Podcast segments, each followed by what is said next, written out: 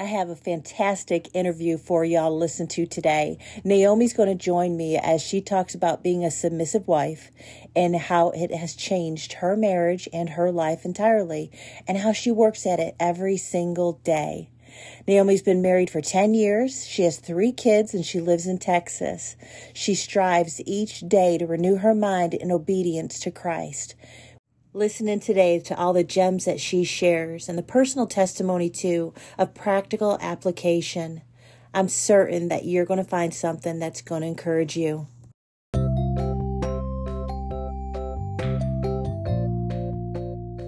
Welcome to Love, Honor, Obey, a podcast for wives to get rid of your B S.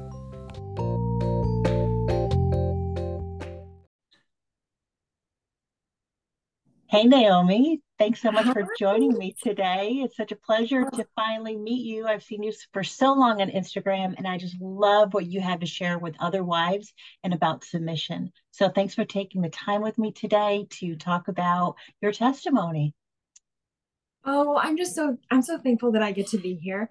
And the reason why I wanted to share my testimony today, and it's the reason why oftentimes I always try to draw from personal experience when it comes to encouraging, correcting, testifying what the Lord has done, is because that's the only thing I know. All I know is what Jesus yeah. has done for me. And I think it's really interesting that, like, if you read in the book of John, when the Pharisees are questioning Jesus, mm-hmm. he says, well, you know, I am, you know, you don't know who I am, but the Father testifies of who I am, and I testify of who I am. So even Jesus spoke of testimony and how it can impact others. And so I always, I, I know for some people, there's this wall that can pop up when it comes to others sharing their experiences. You know, that's one of the, the downfalls in the church currently, is that people don't want to be corrected. People don't want mm. to be encouraged, because it's more so comfortable to stay where we are. And we yeah. don't want others to compare their lives to ours. You know, we want to be where we are. And I've experienced that myself, you know? And so, but we have to remember what Jesus did. We have to remember what the disciples did. We have to remember what we've been commanded to do. And we've commanded been commanded to continue growing, right? Mm-hmm. And so when it comes to my testimony of submission um, to the Lord and to my husband, I have to remember my testimony from where it first began. And I think it's important for us to take a step back and look at what the Lord has done, because sometimes we can get stuck where we are, you know? And uh, I was writing down a few things, thinking of what I wanted to talk about today. And I was like, why my testimony? Why do I want to share my testimony? And it's like, when I remember where I came from, yeah. I remember two things. I remember the love for my husband and the love for the Lord. Amen. And how I need my husband and I need Jesus, Jesus especially. And so as I begin my testimony, you're going to see kind of these parallels between submission and obedience to Christ and in submission and obedience to my husband, and how they've kind of come together. So I'll just go ahead and get into it. You know, whenever I first truly became a believer, I grew up in the church, and at eight years old, I got wet, but I was not saved. And whenever I was a teenager, I had this just deep longing to want to be loved. And mm-hmm. it partially stemmed from, you know, a tumultuous relationship with my parents at home, but really it It wouldn't have mattered, because all of us need Jesus and all of us have that longing in our heart. And that's where I was. I just wanted someone to love me. And so what often happens with young women when they're not given that love at home and they don't know Jesus is they seek it out in young men who are immature in the faith or immature in general, right? right. And so here I was, you know, on the other side, be like, you know, enough's enough. I'm, I'm not finding what I'm looking for. I need Jesus. And so I was saved for certain whenever I was seventeen years old, and I was baptized again in my little bitty country cowboy church here in Texas. A lot of people giggle when I say I was baptized in a horse trough, but it's really true. It doesn't matter where the water is, as long as you're doing it in faith, you know, but Amen. Um, whenever I became saved, I knew immediately that it was time to serve, you know, and being a young person, it can be a little tricky knowing how to serve in the church, because there's a lot of room for growth. but there's still a place for you. If you're a young woman and you're a new believer, new believer, man or woman, and you're a new believer, there is a place for you in the church. And the Lord calls us to serve in, in whatever capacity that means. So I began working at a church camp for like youth and young people. And that's where I met my husband. And, you know, the big rule for working at camps is, you know, no P D A and no relationships, none of that nonsense, because we don't want to encourage behavior that is already easy to fall into for young people, you know? And so that was my, that was my, you know, that's what I was going to do. I was going to go to church camp. I was going to tell children about Jesus. And that's what I was there for. And uh, that's where I met my husband. And it's so funny because I was so, uh, it's, it's a little bit embarrassing. Me and my husband joke about it when we reminisce, but he's very stoic. He's very emotionally stable. He's very, he has a great love for the Lord. And he's, he's has so much passion for music. He's very talented. He plays the, the guitar. He leads worship at our church. But he was so stoic. And even though he had feelings for me, he didn't even, you know, he didn't show them. Whereas me, I was just throwing myself at him, you know, and, and it's that way in my faith also, that I just have to throw myself at Jesus, because otherwise, you know, I'd be throwing myself at something else. But um, I remember when we met, I was a new believer. And just like me, he had grown up in the church, but he was a believer a bit longer than I was. And so not only was he more emotionally stable, he was more spiritually stable. And because my home was a, a tough place to be, there was a lot of mental illness. There was a lot of darkness. There was a lot of, the best way I can describe it is, you know, when believers, we talk about um, in the parables, how, you know, the seed is planted and thorns come up to choke yeah. out the seed. That's the gospel. That's what it was like at, at my house. It was very thorny, you know, it was a very thorny place to be, especially for a new believer. And I, because I was surrounded by all that mental illness, I was falling into that same trap the devil had laid for me. And so I would lay in my bed and I would just weep and I would wish I would die, you know, just horrible things that you, you never wish a believer to, to, to put on themselves, because, you know, we have this new beautiful life in Jesus.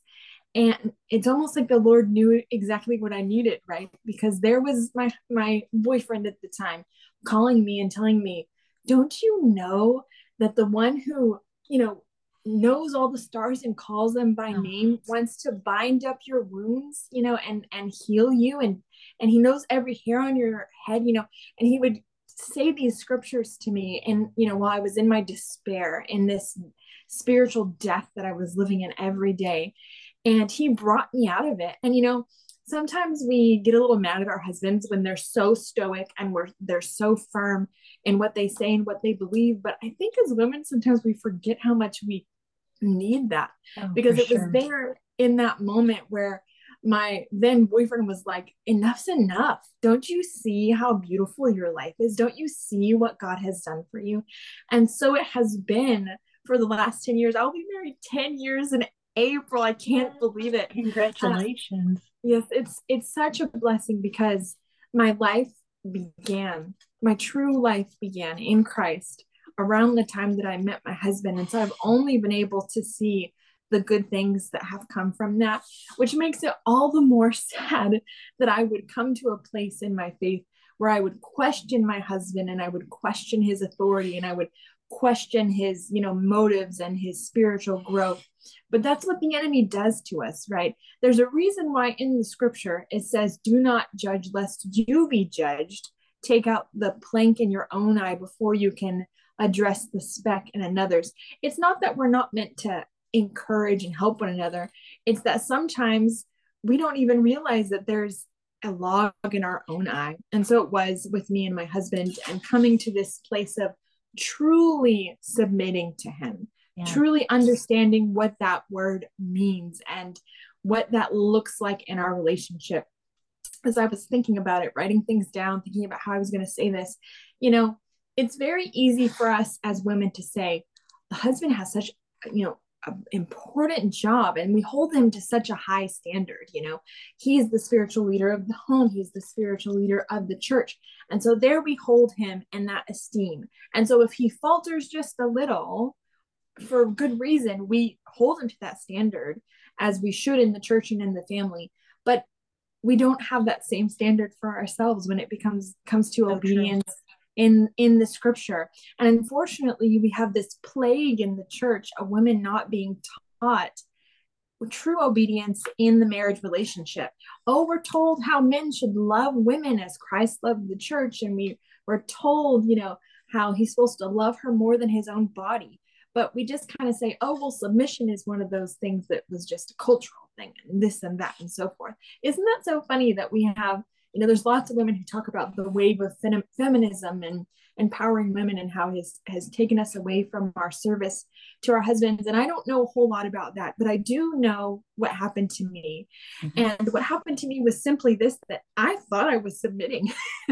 I thought that I was doing what I was supposed to. And, you know, It's it's sad because I lived all those years and it was easy for me to trust my husband with financial matters because I wasn't grown up in a very financially stable home. Emotional matters, no problem, because I didn't come from an emotionally stable home. But it, when it come when it came to spiritual matters, you would think that I would see him as more spiritually mature because in my spiritual death that I was living in, you know, he helped me come out of it. He prayed mm-hmm. for me. He gave me encouragement. But unfortunately, this weird thing happened where we flip-flopped and he saw me as more spiritually mature and I saw myself as more spiritually mature. And it's kind of that old adage, you know, Proverbs talks about it a lot, where just because someone says a lot of things, that doesn't mean that they're wise. You know what I mean? And uh, unfortunately, that's how it was for me. You know, I almost became like a Pharisee in that it was very like, I do everything right and and I deserve, you know, all the good things. And and I'm so thankful that the Lord, you know, loves us and he corrects those that he loves, right? He doesn't just leave us there. And so that's where correction in the church and correction in our marriage can be a good thing, especially with husbands and wives, because us as wives are just so ready to just say, you're not keeping your priorities straight. You're not, you know, taking care of the family. You're not loving us the way, you know, we're so quick to do that. Yeah. But when it comes to us, we're, we're so, we don't want to be corrected, you know? And so it came around this time.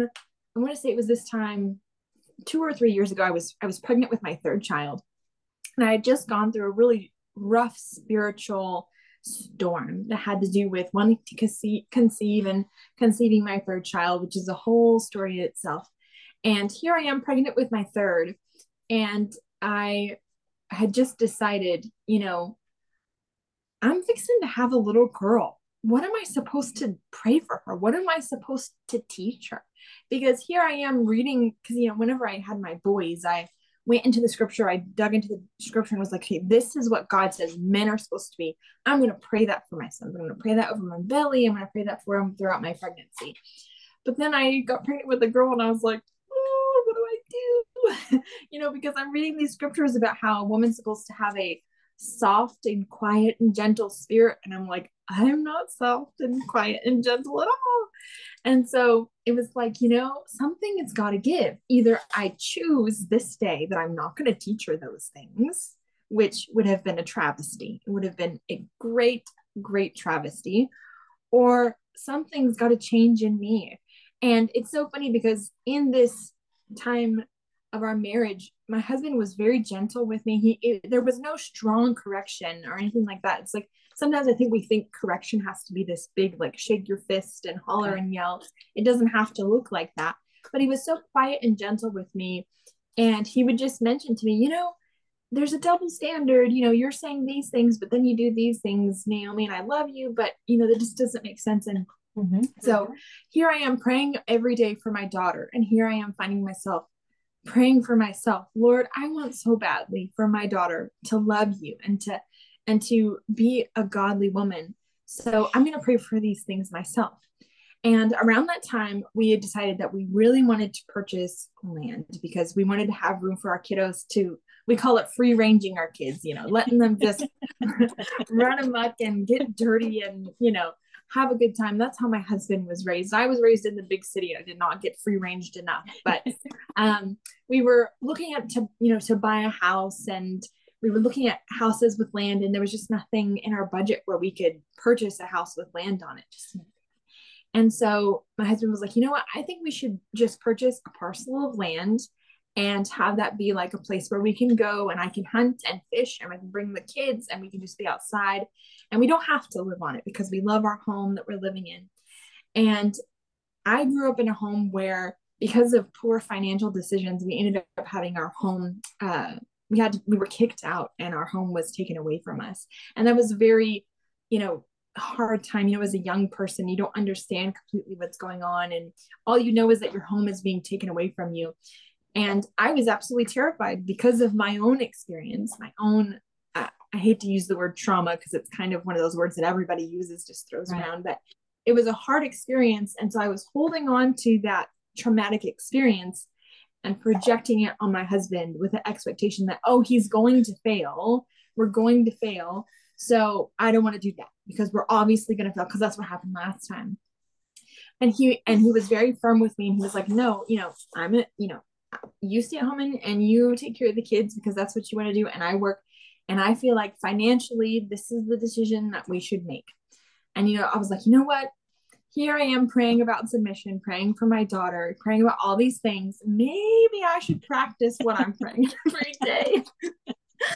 And it, it and it's comical Funny now. How God does, isn't it? Yeah, it's comical to look at because, you know, we're we read about the Israelites in the Old Testament and we're like, why would they do? Why would they grumble and complain? God just yeah. took them out of the promised land. They got all this gold.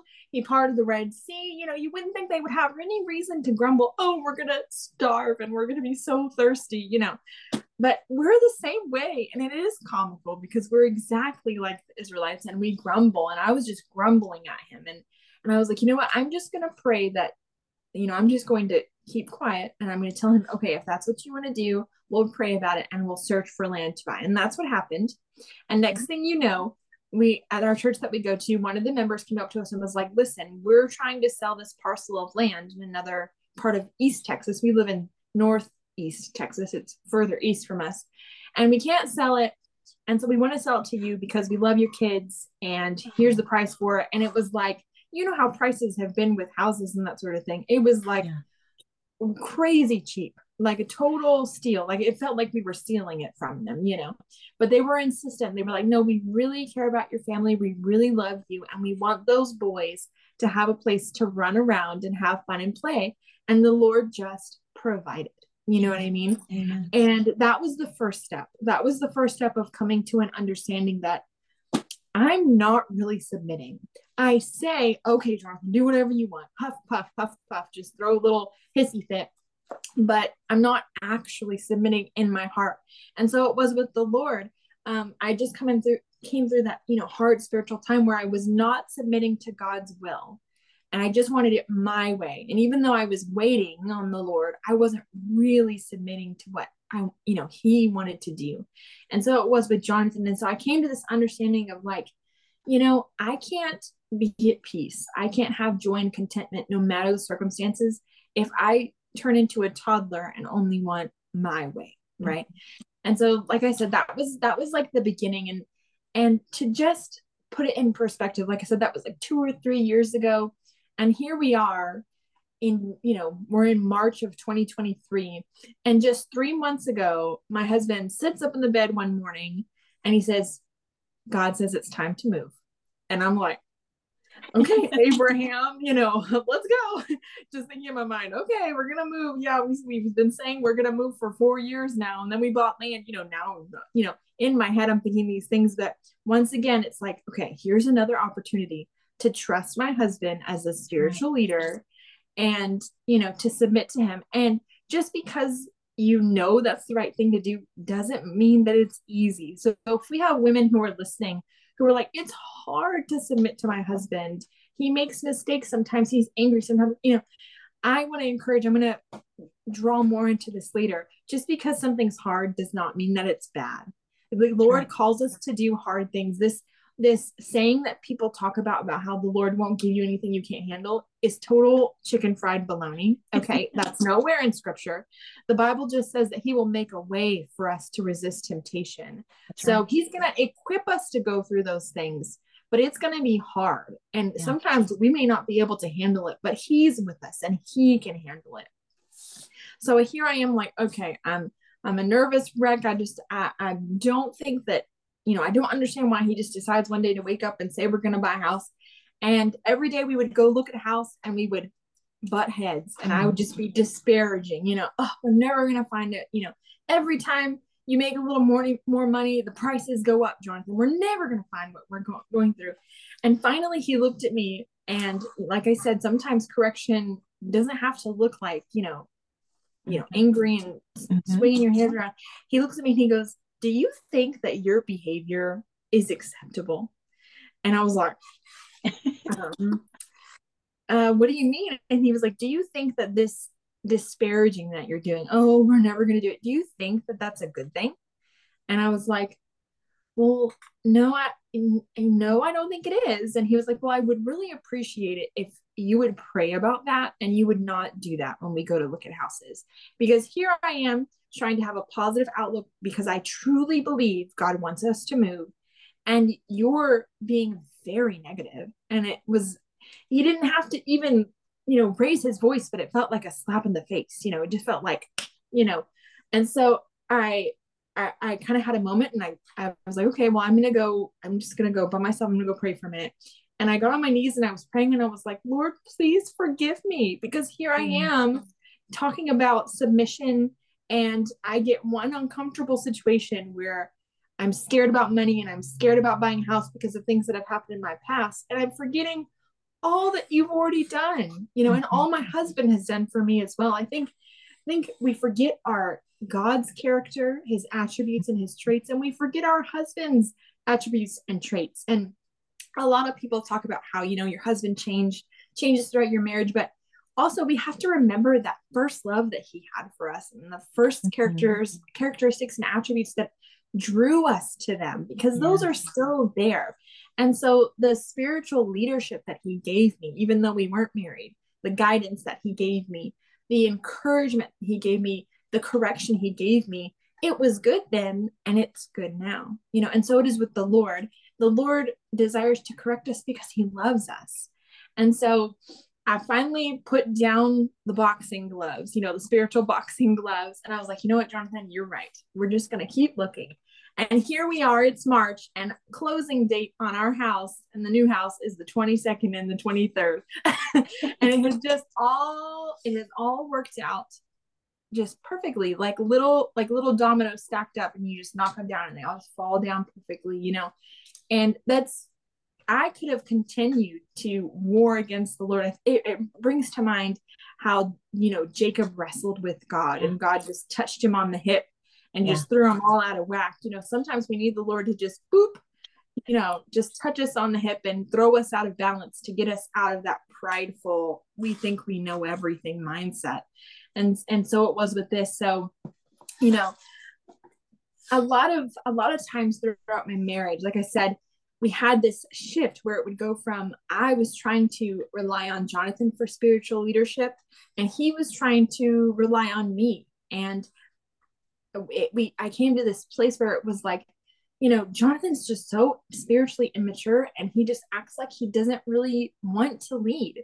And it was that mindset that I think was such a detriment to his spiritual leadership. I think sometimes we forget that, yes, our husband's called to lead, but if we don't let him lead, then how is he going to? That's right. And so as an encouragement to wives who, it's difficult to submit, and it's difficult to obey, and it's difficult to, you know, have a quiet and gentle spirit, we have to remember that the Lord commands us to do things because they work, right? That's and when right. it, in, in, in, is it first or second Peter, where it talks about wives submitting to their husbands, that even if your husband has not even heard the word of God, mm-hmm. he may be won by the behavior of his wife.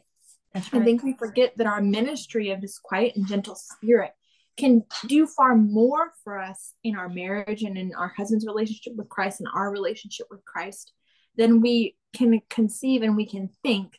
Because just five or six years ago, my husband would have said, all I want to do is play music. All I want to do is lead worship. I don't want to do anything else. But after this change where I've allowed him, I say allow, where I've stepped back from trying to do his job and let him do his job. And he has taken that role and done a, a wonderful job at it, as of course he would. Um, we've, I've seen growth in him, and, you know, we, we don't want to change our husbands. We don't want to make them into an image that we see in our head, but we also want to allow the Lord to change him and grow him, right? Mm-hmm. If we are supposed right. to change and grow, our husbands should change and grow. That's sanctification, right? It's right. repenting of our sins, learning from our mistakes, not staying in our flesh, you know, turning away from these juvenile behaviors, moving on to sanctification. And in this process, I've seen my husband go from, I, you know, I don't want to work in ministry anymore. I only want to play music. I only want to lead worship too. Now my husband is the deacon of our church. And I never would have been able to conceive that. I would have told you several years ago, my husband would never take on a spiritual responsibility such as that. He has no desire to do that. But I think our husbands would surprise us if we would just let them, if we wouldn't yeah. just, if we wouldn't be so controlling, you know. Sometimes we treat our husbands like they're children, and they're not. Our husbands are not children, and we are not their mothers. And some of the best, you know, advice that I've ever been given by a mentor is there's only one Holy Spirit. Your husband doesn't need another one, Naomi. And it's so very true that we can see growth in our marriage. We can see growth in our own spiritual, really, you know, our own spiritual growth, our relationship with the Lord, if we do these simple things, these simple, hard things that the Lord has commanded us to do. You know, if you love Jesus, he said, you will keep my commandments. Yeah. And so here we have the word. He tries not to make it too complicated for us, but sometimes he t- tells us things that are simple and we make it complicated, right? When he was talking to the Pharisees about, about, you know, I am the bread and I'm the life. And if you eat of my flesh and you drink of my blood, you'll have eternal life. And they couldn't comprehend it. There was lots of disciples who turned away from Jesus during that time because this simple thing that Jesus was trying to tell them, they didn't want, they didn't want to have anything to do with it, you know? Yeah. And here we are in this day and age, it's the same thing. And it has, as it's been for hundreds of years, God has told us, submit to your husband, mm-hmm. respect your husband. And that's as simple as it needs to be. And sometimes we want to overcomplicate it. And, you know, there's sinfulness in the world and there's sinfulness in our husbands. And, you know, so we have to remember that there's also sinfulness in us too. That's if right. we're going to, if we're going to hold our husbands to this high standard, we have to hold ourselves to a high mm-hmm. standard as well. Mm-hmm. So uh, I'm trying to think of how I might, you know, wrap this up in the best way that I can. You know, a lot of times we want to say, but my husband's done this and my husband's done that. Mm-hmm. And we think of it in a negative point of view. But the one thing that I can testify to today is that we have to remember that first love that we have for our husband and that first love that we have for Christ. Because if you put those two together, if you put your love and desire to obey Christ, because he's everything to you. And mm-hmm. if you love your husband, then you're going to come to a place where you read the word and you say, something's got to give. It yes. can't be this way anymore. And if I want my husband to love me like Christ loves the church, I've got to do my part too. Amen. And I've just seen that come to fruition in my own life. And it's just the beginning. I have much to learn. And I, I encourage women out there, don't give up. If you've only been striving, praying for your husband for a short time, remember this testimony that, you know, my own, I have members in my family who prayed for their, their husbands for twenty years for their mm-hmm. salvation. You know, they got married unequally yoked, which, you know, that's why the Lord calls us not to do that. But even then, even with this, you know, unequally yoked marriage, twenty years of a wife submitting and praying and desiring more than anything that her husband might save. Be saved, the Lord answered her prayer. Mm. And so if he can do that for others, if he can do that in my marriage, if he can bring up a husband to lead my marriage, he can more than definitely do that for you. If he can raise people from the dead, then he can raise your marriage from the dead. It, it, he is, so he is capable of such wonderful, beautiful things. And you just have to be willing and faithful to let him do that. So uh, I'm not sure what else I can say except for that God is so good, mm-hmm. and I love him so much, and I desire more than anything to obey him and to learn how I can stop being the old Naomi and continue on to being this new person that he has given birth to, that he's created. And I can't wait till one day we get to heaven and we'll be able to just, just worship his name and all the wonderful things that he's done. Because if he's done just this little bit of good now, imagine what tomorrow will bring. No matter what it is, whether it's good or bad, we know that it's good because God is with us and he's with you. Even though you might feel alone and you might feel despair, remember that he is with you and that he will provide whatever you need. Amen. So. Oh, Naomi, thank you so much for sharing that testimony with me today. I love too what you were saying about the sanctification part, because mm-hmm. there truly is sanctification in submission. Mm-hmm. We're always trying to improve ourselves to be more like Christ in every single day. Um, so mm-hmm. I love that part that you had added into there. That was beautiful. Mm-hmm. Mm. Yeah. Well, and I mean, I don't ever want to be the person that I was yesterday, because that person was dreadfully sinful and really needed Christ. And if I'm going to show others how much they need Christ, I have to remember that, that I needed Christ first. And, you know, I'm, I'm not much better than the dirt because of how much I need Christ, you know, yeah. but with him, I'm his child, you know, I'm God's mm-hmm. child. And I get to spend eternity with him. And that is a beautiful thing. And I can't forget that. I can't mm-hmm. forget what Jesus has done for me. Mm-hmm. Oh, well, thank you so much for taking this time with me today. I, I know these are inspiring words for other women out there, whether they're engaged or married for a long time, mm-hmm. troubled married mm-hmm. marriages, or, you know, really good marriages. We can all learn from each other. So thank mm-hmm. you so much for spending this time with me today. I really oh. appreciate you. Thank you so much for having me, Carrie. And thank you for this, this work that you're doing. May God bless you. Oh, thank you. Thank you. I